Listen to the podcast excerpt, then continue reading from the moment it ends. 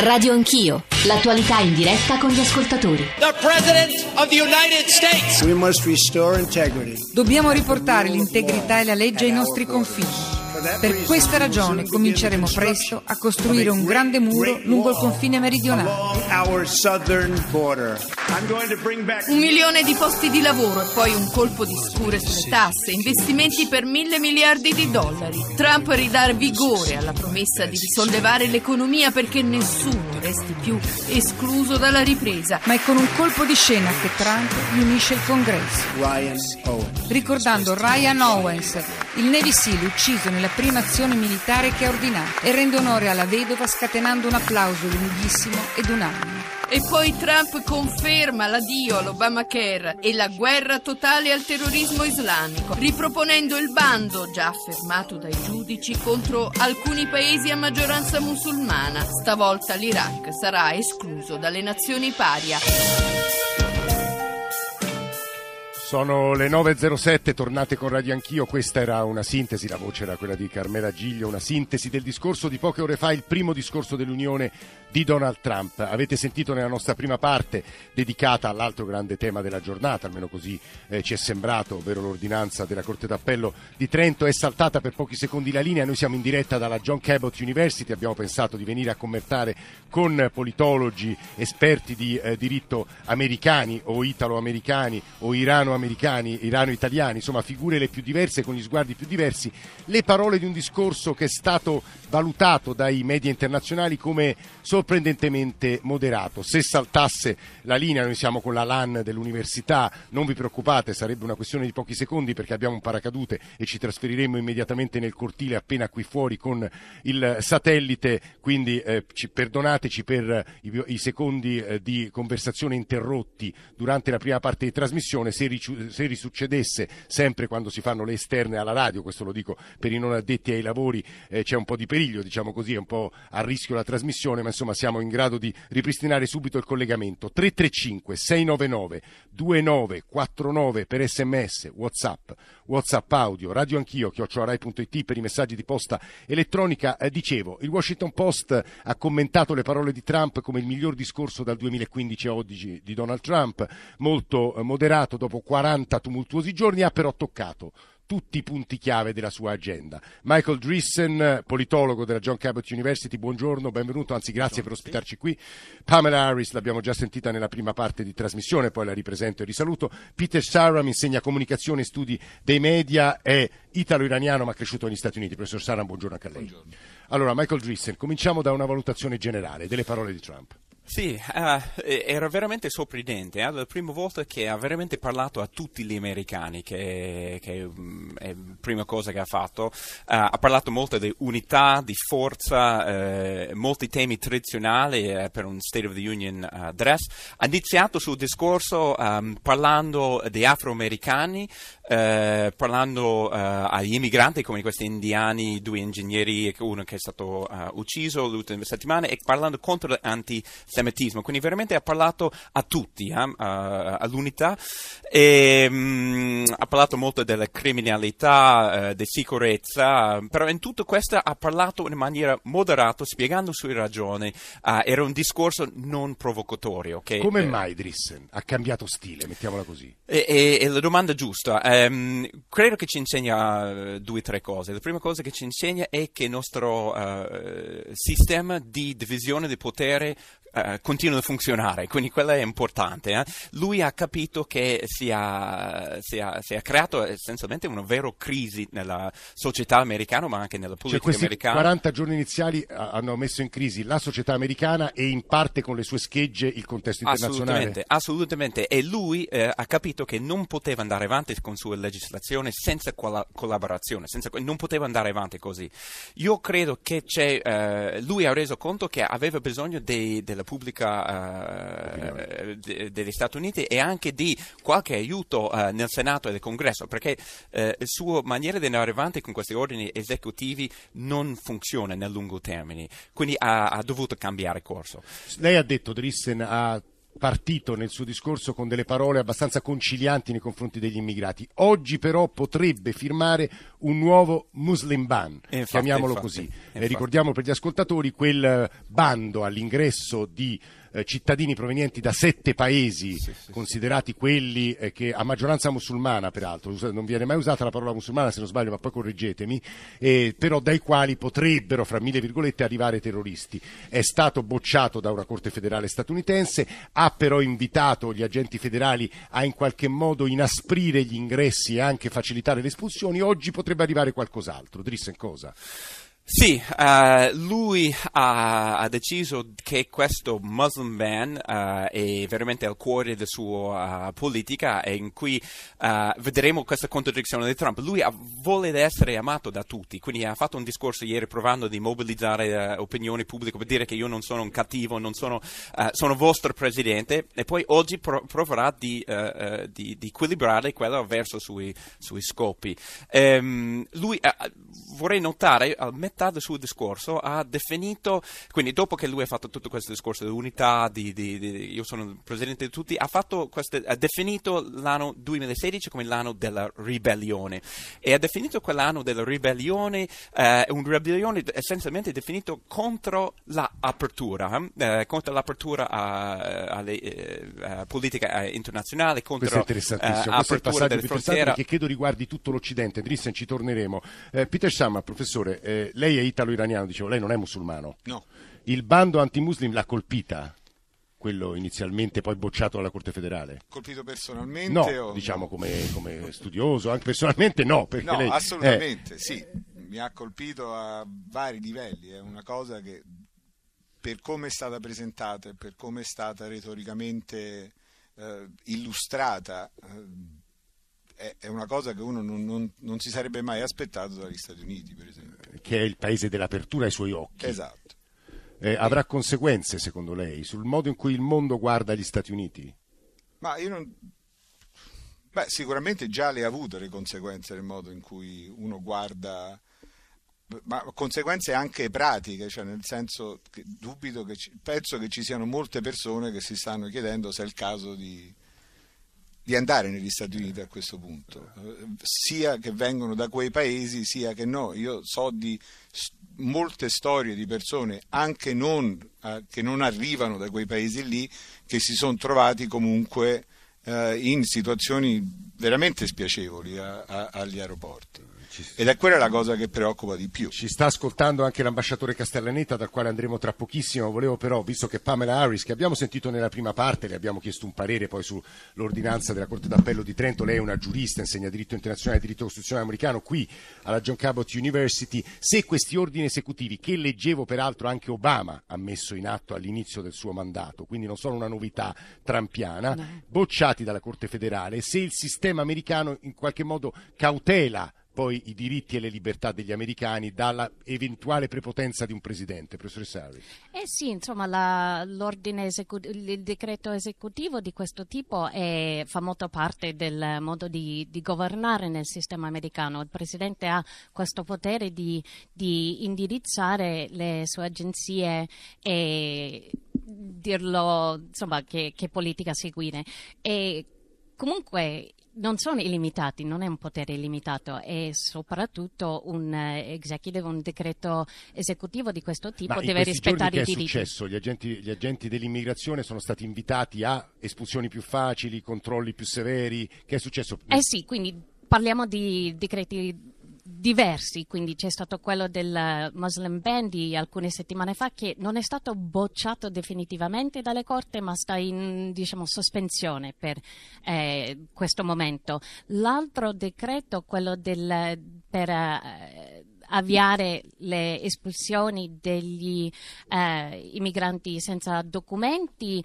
Questo è, è una novità, come ha detto il professor Sram, stiamo vedendo i, i grandi disagi e le paure e finora un immigrato dentro gli Stati Uniti senza documenti ha comunque un diritto di una- un'audienza prima di essere espulso e quindi quello che vedremo adesso sarà un aumento delle detenzioni perché ci vorranno... Aggiungo solo due eh, informazioni per gli ascoltatori a proposito di quello che stanno dicendo Saram e Harris in particolare, e cioè che off records in un pranzo Donald Trump avrebbe in qualche modo ehm, aperto a una eventuale regolarizzazione degli immigrati irregolari che non hanno commesso reati, quindi in parte rivedendo le sue affermazioni eh, iniziali. E, Sì. e- sì, voleva dire una cosa Harris? Eh sì, perché vorrei soltanto aggiungere che questo decreto sulle le le- le espulsioni non ha soltanto eh, stretto le espulsioni di quelli già eh, condannati di un reato, ma usa un linguaggio molto molto ampio che include anche quelli che eh, che hanno commesso un atto però magari non sono stati condannati Certo, questo è il e- e- o ha- tra hanno mentito ieri, eh, a di fronte a un'agenzia Trump nel amministrativa. discorso dell'Unione al Congresso alcuni democratici si sono fatti accompagnare da eh, figli di, da immigrati illegali cresciuti nei nati e cresciuti negli Stati Uniti. Ambasciatore Castellaneta, se ci sente, buongiorno. Buongiorno a voi tutti, sì, vi sento benissimo.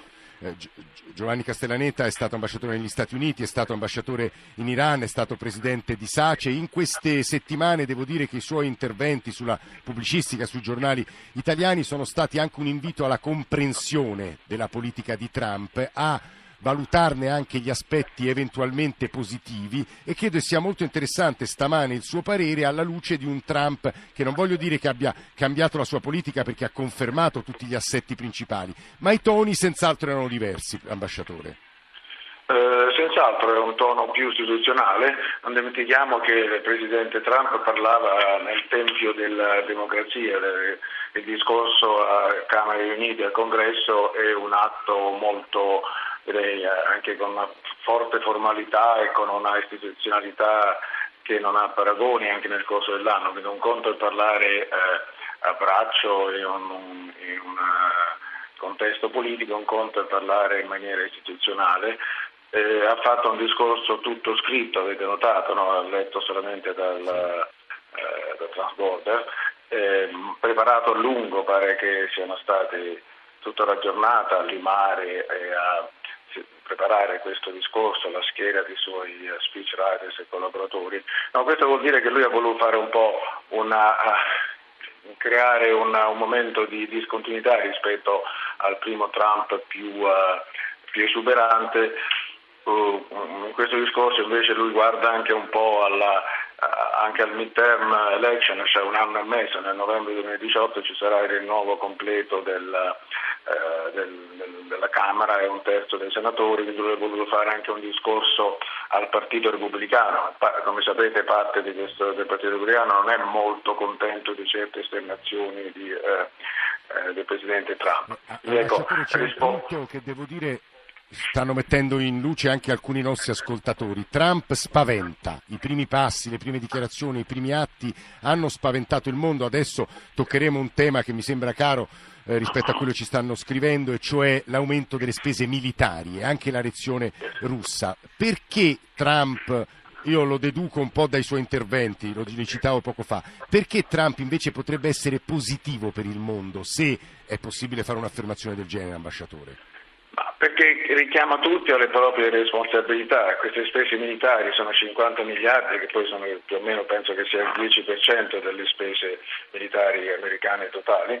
Ehm, serviranno anche all'industria, alla tecnologia, non, saranno, non è che sono eh, eh, solo eh, diciamo, armi di distruzione, ma anche c'è tutto un aspetto tecnologico dietro che è di grande interesse, che potrebbe anche essere di interesse per noi, nel senso che la nostra industria di difesa sull'abbrivio di queste, eh, di queste spese potrebbe anche migliorare la propria qualità tecnologica e spingere noi europei ad arrivare a quella soglia del 2% che tutti, noi, che tutti i governi si sono impegnati a raggiungere e che non hanno mai fatto di spese militari e di rafforzamento della Nato, una Nato che non è la Nato antisovietica di un tempo, ma una Nato come sappiamo che si muove anche su uno scacchiere molto più largo e che interessa anche noi Italia come lotta al terrorismo e eh, questa, questa affermazione dell'ambasciatore Castellaneta che ringraziamo molto per queste due notazioni è importante perché come sapete, lo ricordo agli ascoltatori, eh, Donald Trump ha detto eh, la,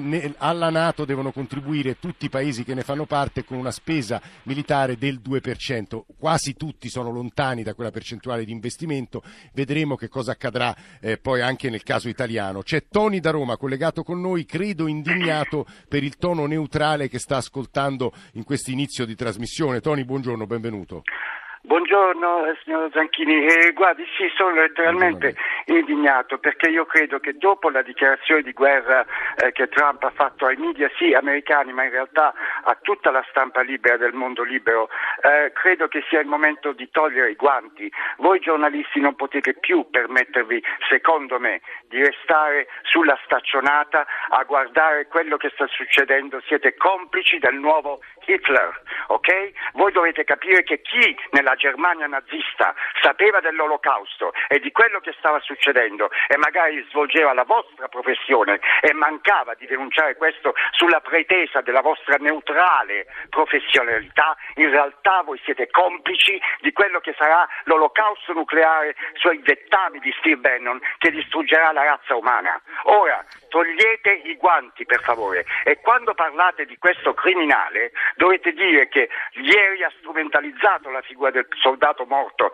Ryan Owens, eh, portandolo come esempio per cercare di unire gli americani, quando sappiamo che la vedova e la famiglia di Ryan Owens vogliono portarlo in tribunale per aver ordinato una così dissennata operazione militare che peraltro non ha avuto nemmeno la decenza di seguire dalla Situation Room perché era troppo impegnato con i suoi Twitter, ok? Quindi è venuto il momento di dire che il signor Trump è il nuovo Hitler e voi dovete mm, assolutamente fare sì, il Tony, lei è vostro stato di una dovere. chiarezza cristallina. Sì, sì, Tony, è Sì, di lo una so chiarezza cristallina. che... lo No, so aspetti, aspetti, Tony, mi faccia... perché sto dicendo la verità. Non la deri- ok? Io rispetto lei come rispetto tutti gli ascoltatori, ma figuriamoci, Tony, non mi permetterei mai di permetta, Io penso che le sue espressioni sono un, siano... sono, eh. mi permetta, sono un dottore in scienze Sì. politiche dell'Università La Sapienza No, ma- di Roma, oltre ad essere un cittadino americano. I miei insegnanti, per fortuna, i miei professori si chiamavano Aldo Moro, Giuliano Amato, Augusto Del Noce No, no, ma Tony,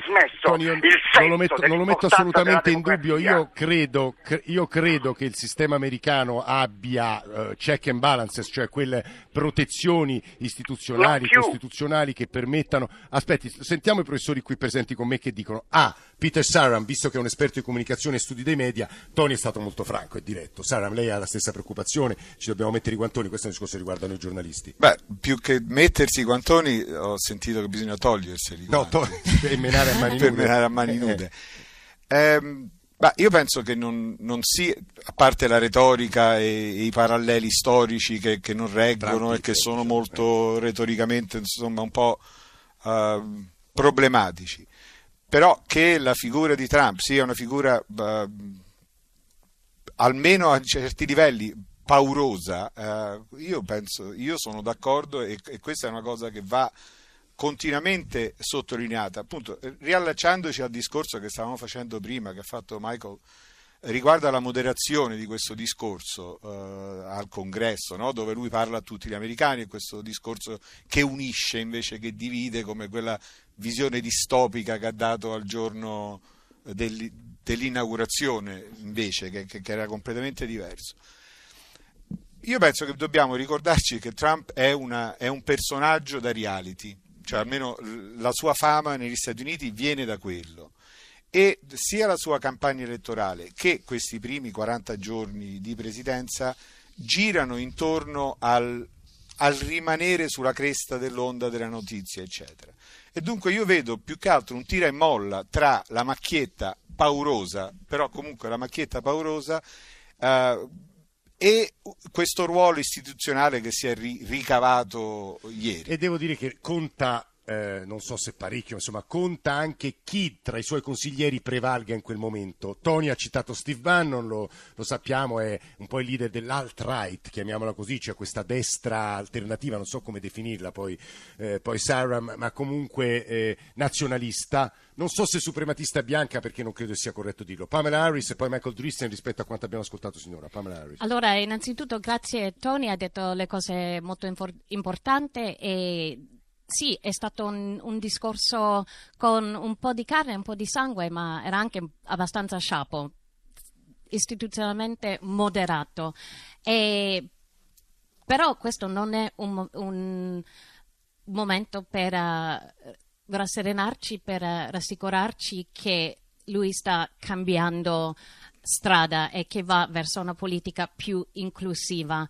E la civiltà, la civilizzazione si fonda anche sull'ipocrisia e quindi questa visione di, di apertura non dovrebbe illuderci, ci dobbiamo stare molto attenti a quello che succede per terra quello che sta succedendo nelle strade. Michael Drissen, politologo un po' più prudente di solito, ha un atteggiamento abbastanza, non dico irenico, ma insomma provi, Drissen. Sì, sì, io direi due cose. Uno è che uh, sono molto d'accordo con Tony e i miei colleghi. Ma tutti d'accordo con Tony? No, no, no, Trump aspetta, come Hitler? Eh, io, io, credo che è vero che, eh, eh, che la media non deve essere complicita. Non credo che la media è totalmente complicita. Ma come la, la media in I questo media americani sono durissimi. E sono molto, se uno legge The Washington Post e New York Times sono molto...